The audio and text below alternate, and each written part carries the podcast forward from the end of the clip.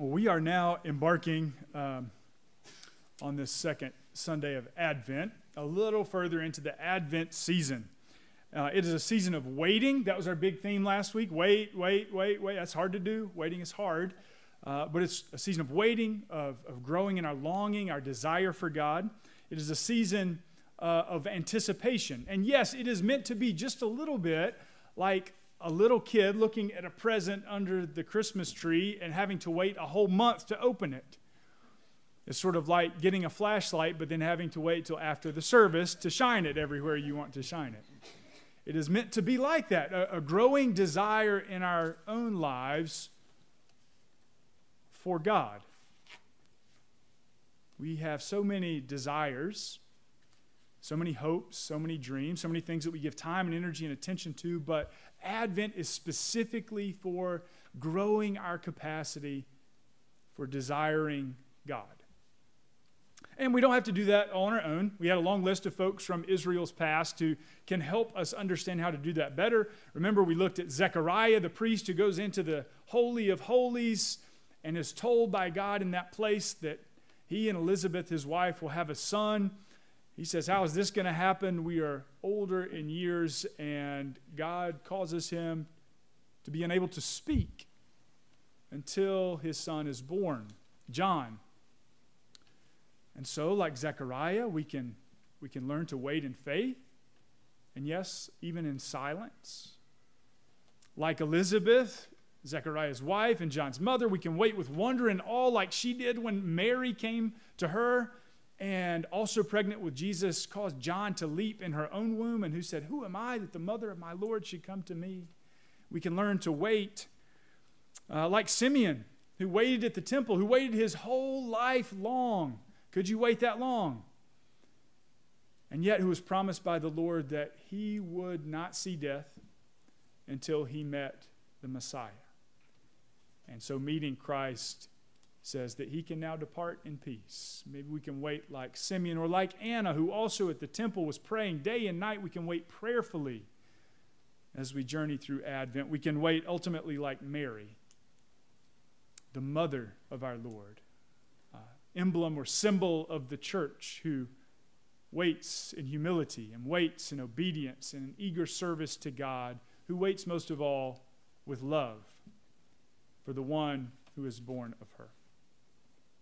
Uh, so, in this way, you know, Jesus' first coming helps us to understand uh, how to wait for his second coming. And for all those little moments throughout the day when Christ is making all of these little Advent journeys to you.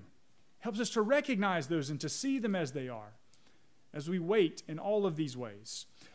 But there's one more person, one more person that is given to us in Scripture whose specific task in the economy of God's plan of salvation was to prepare people to receive Jesus. And we turn to him nearly every Advent. Do you remember? Do you know who this is? Who is it? Whose job is to prepare the way of the Lord? John the Baptist. So I invite you to listen carefully and listen well to Matthew chapter 3, verses 1 through 11 verses 1 through 12, rather. Uh, For this too is the word of the Lord. In those days, John the Baptist came preaching in the wilderness of Judea. Repent, for the kingdom of heaven is at hand. For this is he who was spoken of by the prophet Isaiah when he said, the voice of one crying in the wilderness Prepare the way of the Lord, make his paths straight. Now, John wore a garment of camel's hair and a leather belt around his waist, and his food was locusts and wild honey. Then Jerusalem and, Ju- and all Judea and all the region about the Jordan were going out to him, and they were baptized by him in the river Jordan confessing their sins. But when he saw many of the Pharisees and Sadducees coming for baptism, he said to them, You brood of vipers, who warned you to flee from the wrath to come. Bear fruit in keeping with repentance. And do not presume to say to yourselves, We have Abraham as our father. For I tell you, God is able from these stones to raise up children for Abraham. Even now the axe is laid to the root of the trees. Every tree, therefore, that does not bear good fruit is cut down and thrown into the fire. I baptize you with water for repentance, but he who is coming after me is mightier than I, whose sandals I am not worthy to carry. He will baptize you with the Holy Spirit and with fire. His winnowing fork is in his hand, and he will clear his threshing floor and gather his wheat into the barn, but the chaff he will burn with unquenchable fire. This is the word of the Lord. Thanks be to God. Um, if, if your last week was, was anything like mine, um, maybe at your house you, you put up a tree uh, or, or put some lights around it or began to hang Christmas ornaments on it. Maybe, uh, maybe if your last week was like mine, you hung stockings by the chimney with care and hopes, well, you know. Um, or we just hang it on the bookcase because that's the best we've got.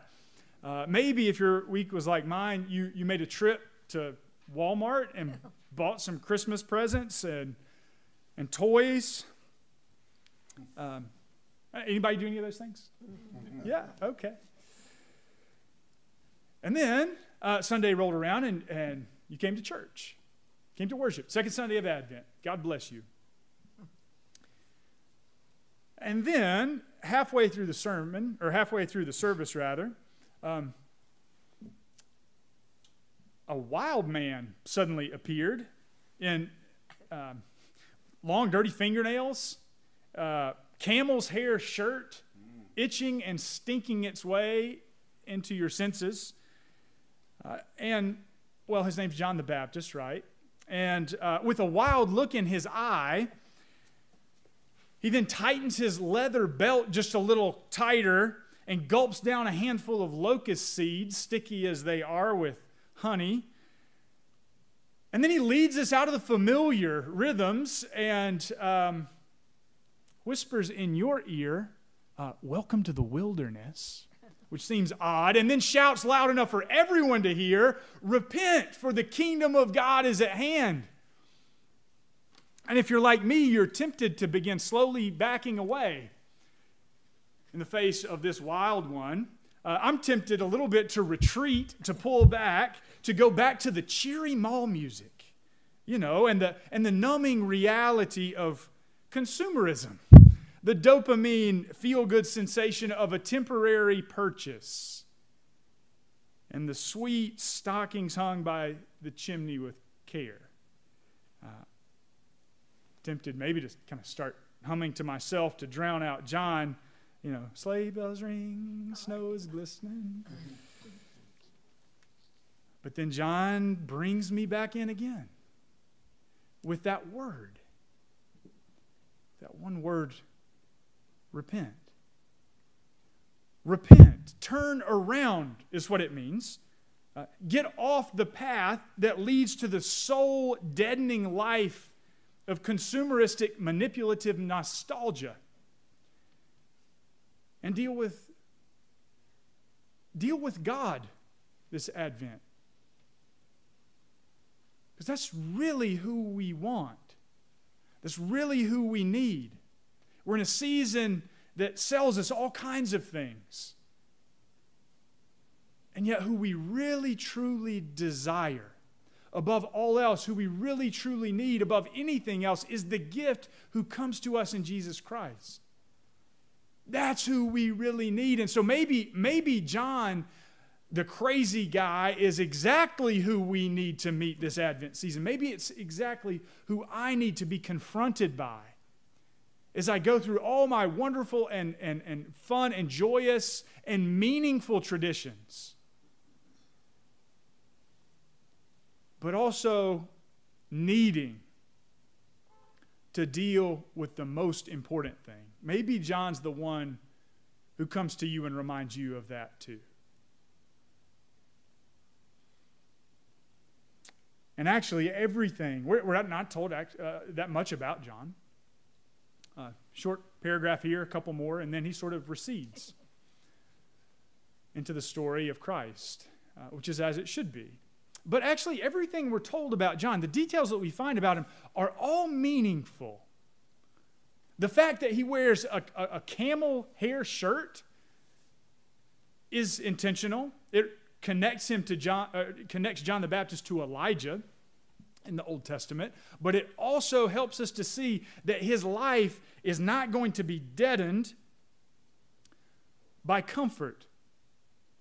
He's not going to be lulled to sleep by always being comfortable. Are you like 99% of the time probably pretty comfortable?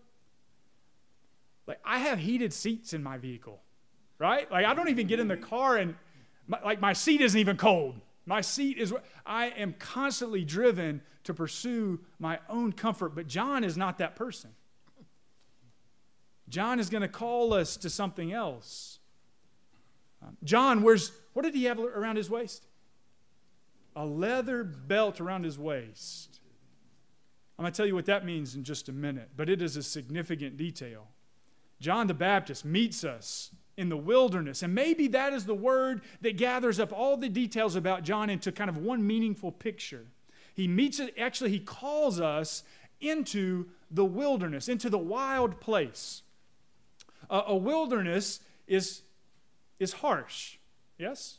It is, uh, especially the wilderness in which John uh, was resident, um, is, is barren. It's a barren place rocks and sand and few trees and little life. It is a place marked by scarcity and not abundance. It does not look like Walmart, right? Where I was, you know, a couple days ago.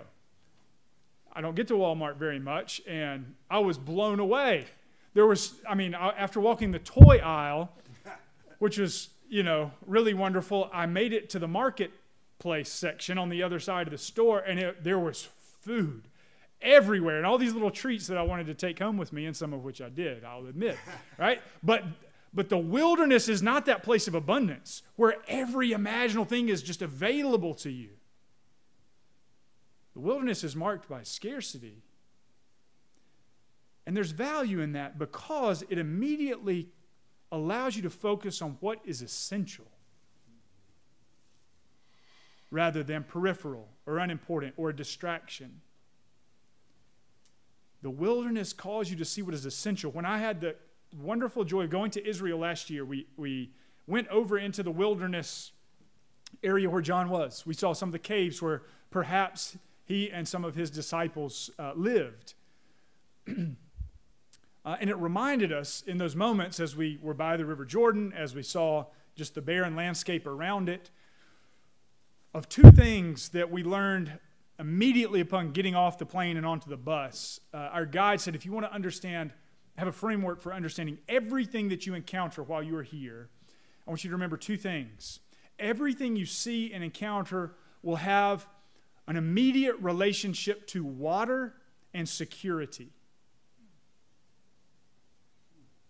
every single place that you encounter will have been built up and marked around those two elements. Water, there was water there. Water is essential for life. Security, protection. Every, I mean, um, so Jericho is near to the uh, Jordan River, uh, and it is surrounded by sand. Uh, it looks like all the pictures you saw as a kid, right? Where it's just like, you know, sand walls, rock walls, whatever. But inside that area, there is a spring, the spring of Jericho. That's why walls were built around it.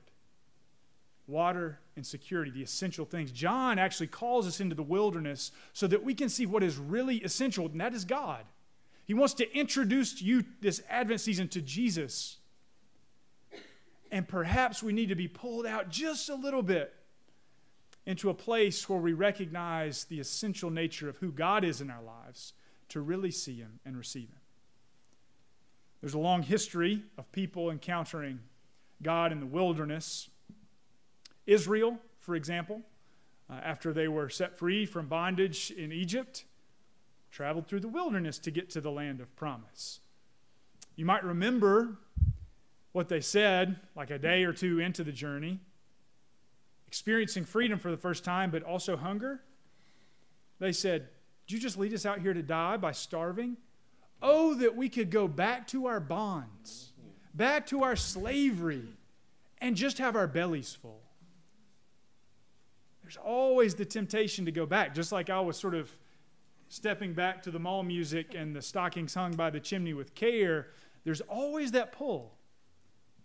But if we want to really encounter God as He provides for us, which is what Israel learned, as He fed them day and night, as they learned that He truly loved them and that He would provide for them and get them where they needed to go, we must make that journey. You must voyage um, out into the wilderness. Eventually, they come to the land of promise, actually, a land of abundance, flowing with milk and honey, but they're able to rightly receive that appropriately now, returning thanks always to God. Um, Israel makes that journey through the wilderness. Jesus does after he's baptized in the Jordan. Immediately, Mark says, he was driven by the Holy Spirit into the wilderness where he was tempted. How did the devil tempt him? Jesus had been fasting, he was hungry, he had desire. The devil said, You don't really need to be hungry. Why don't you turn those stones into bread? Be full. Live out of abundance. Don't go through these passages in order that you might encounter difficulty and learn trust. Jesus does. John's there. Elijah's there. The prophets are there in the wilderness. Monastics fled to the wilderness for centuries, the deserts of Egypt and of Sinai, to live struggling, wrestling with themselves and with God. In fact, one of the things that we learn, um, that I've learned from some of those folks who ventured into the wilderness, was how to understand uh, what John looked like. They, they were living in the same tradition as John, living out in the wilderness, in the desert. And the, the uh, classical teaching and also the, the biblical one, as picked up and taught by the church fathers, says that your soul has three parts to it three aspects to your soul. Two of them are subject to what we call the passions. One of them is meant to govern over the passions. So, the two aspects of your soul that we could call passionate uh, or shaped by desire of some sense are uh, the appetitive aspect of your soul. Sounds like appetite, right? It's the desiring part of you, it's the part that wants to take things in and consume them. There's also the incensive power or incensive aspect of your soul. It is if someone is incensed, what are they? They're angry. It's that aspect of your soul that pushes things away, doesn't draw them in, but pushes back. Each of these aspects of your soul can be used in accordance with how God has made them. In your desire for God, you can pursue Him and seek to receive Him. Uh, or there's all kinds of manners, uh, all kinds of ways in which our desire can be shifted, bent, manipulated, turned, twisted, dis- become distorted. Things that we desire and pursue that aren't in keeping with how God has made us to be. In the same way, your anger can be turned against your own sin. Um, uh, there, there's a line in the Psalms that says, uh, Be angry and do not sin. There's a sense in which your anger can be turned against the passionate aspect of who you are so that you can push it away, so it can be far from you. But there's also plenty of instances where our anger becomes destructive and is aimed at other people, right? You see how those are passionate or uh, aspects of our soul that are subject to sin. The third element is the, the rational aspect of your soul, which isn't just reason, but it's connected to it. It actually has to do with um, the eyes of your heart, uh, which are made to be connected and to see God and to understand His will, and so govern the passions. Recognize when your desire is in keeping with God's will or when it's distorted, or when your anger is being helpful uh, to, to, to quell the passionate side of you, or when it is being inflamed in such a way that brings havoc and destruction into the world. So, those are the three aspects of the soul. The passionate aspects of your soul are connected symbolically by all the folks who talk about this with your stomach, with your gut. Kind of makes sense. When you're hungry, what do you do? You eat something, your appetite uh, grows, and you take it into yourself, and your appetite is, for a moment at least, satiated. When you're angry, do you ever get a bitter, tense feeling in your gut? And direct that outward in some way? Does that ever happen to you? Okay? These elements were associated with your desire, with your stomach, with your appetite. And what, what, uh, remind me, what was John wearing ar- uh, around his waist? A, a leather belt. And everyone that I know about who writes from the early church about John's belt says that in the wilderness you learn because it's this place of scarcity where you learn what is essential. The wilderness is the pla- place where you learn to control your passions, your desires, and to orient them rightly. There's an instructive element to being in the wilderness, not in the place of abundance all the time where you just eat and feast and take in and follow your desires here, there, and everywhere. It's like the internet, right? No, the wilderness is a place of fasting of pulling back, of stepping away, of tightening your belt just a little bit to, to have a sense of control over these things. It's the place where your rational self has enough distance from all the advertisements to be able to understand what do I most need. But most of all, John welcomes us into the wilderness because that's where we meet Jesus. In those days, uh, John was baptizing in the wilderness of Judea, the River Jordan. And in those same days, Jesus came uh, from the region of Galilee to be baptized in the Jordan by John. And John looks at him and he sees him and he points to him and he says to everyone who will hear, This is the Lamb of God who takes away the sin of the world. And from that point forward, John begins to recede in the story. And Jesus takes center stage. And what do we see Jesus doing? When we meet Christ in the wilderness, at the River Jordan, at the waters of baptism, it's like a story of your life.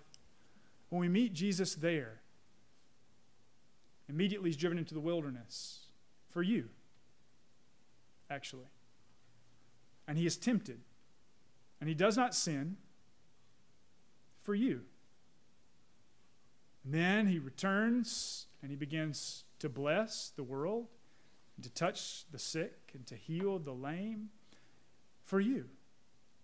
Because you too are sick and lame and need his healing. And he begins to teach about God's will and what the king shows what the kingdom looks like, both in word but also in deed. And he lives that out and he demonstrates it and he brings king, the kingdom of God to earth for you and his faithfulness. In fact, you could say that Jesus himself lives a life of repentance. It's the word John invites us to repent. Because Jesus constantly, everywhere, and in all places, in all circumstances, and at every moment, is turned towards God. He's always turned towards God. Never distract, never pulled away into the dead ends that we all get pulled away into, but he remains faithful and true on this straight way and his life brings fruit. Indeed, he is so faithful in this life of turning towards God in love and people towards love and the world towards love that it leads him to a cross, a cross which he, he, he rests upon, but also a cross which, though it be dead and Christ upon it died, also with his resurrection brings fruit and brings life, a dead wooden cross and tree, which because of Jesus brings life to the world and life to you and me. Jesus bears fruit in keeping with repentance. Jesus practices what he preaches, he lives it out, he demonstrates it in a way that no other person does or can. And he does it for you. And so, in some sense, you are called to a life of repentance. And at the same time, Jesus has completed it on your behalf. So the repentant wilderness journey really is the place where you get to be with Him. and see Him at work in your life and in the world. It's how you turn towards Christ. Maybe we need that in addition to the checkout that we make at Walmart. I hope that you can see why we need to go to the wilderness. Where we meet Christ. It's where we learn to shed ourselves of the false ideas of who we are. It's how we set aside our sin and tighten our belts and learn to offer our passions up to God, who alone can do something with them. Uh, it's, it's the place where we go and meet Jesus and see his kingdom grow. We need to go there because eventually, like Christ comes back, we come back into the world and we're able to shine a light because of those batteries that God has placed in our hearts by his Spirit. And Jesus, who ignites us, can now shine brightly in a darkened world who, who all desire the Lord but keep looking just as we have in all the wrong places for him. So, yeah, we need John, that wild man who actually, the more time with, we spend with him, looks increasingly sane. And not only sane, but begins to look beautiful and holy and true. And John wants nothing more this Advent season than to introduce you to Jesus Christ, the Lamb of God who takes away the sin of the world. The only question is will you let him? In the name of the Father, and the Son, and the Holy Spirit. Amen.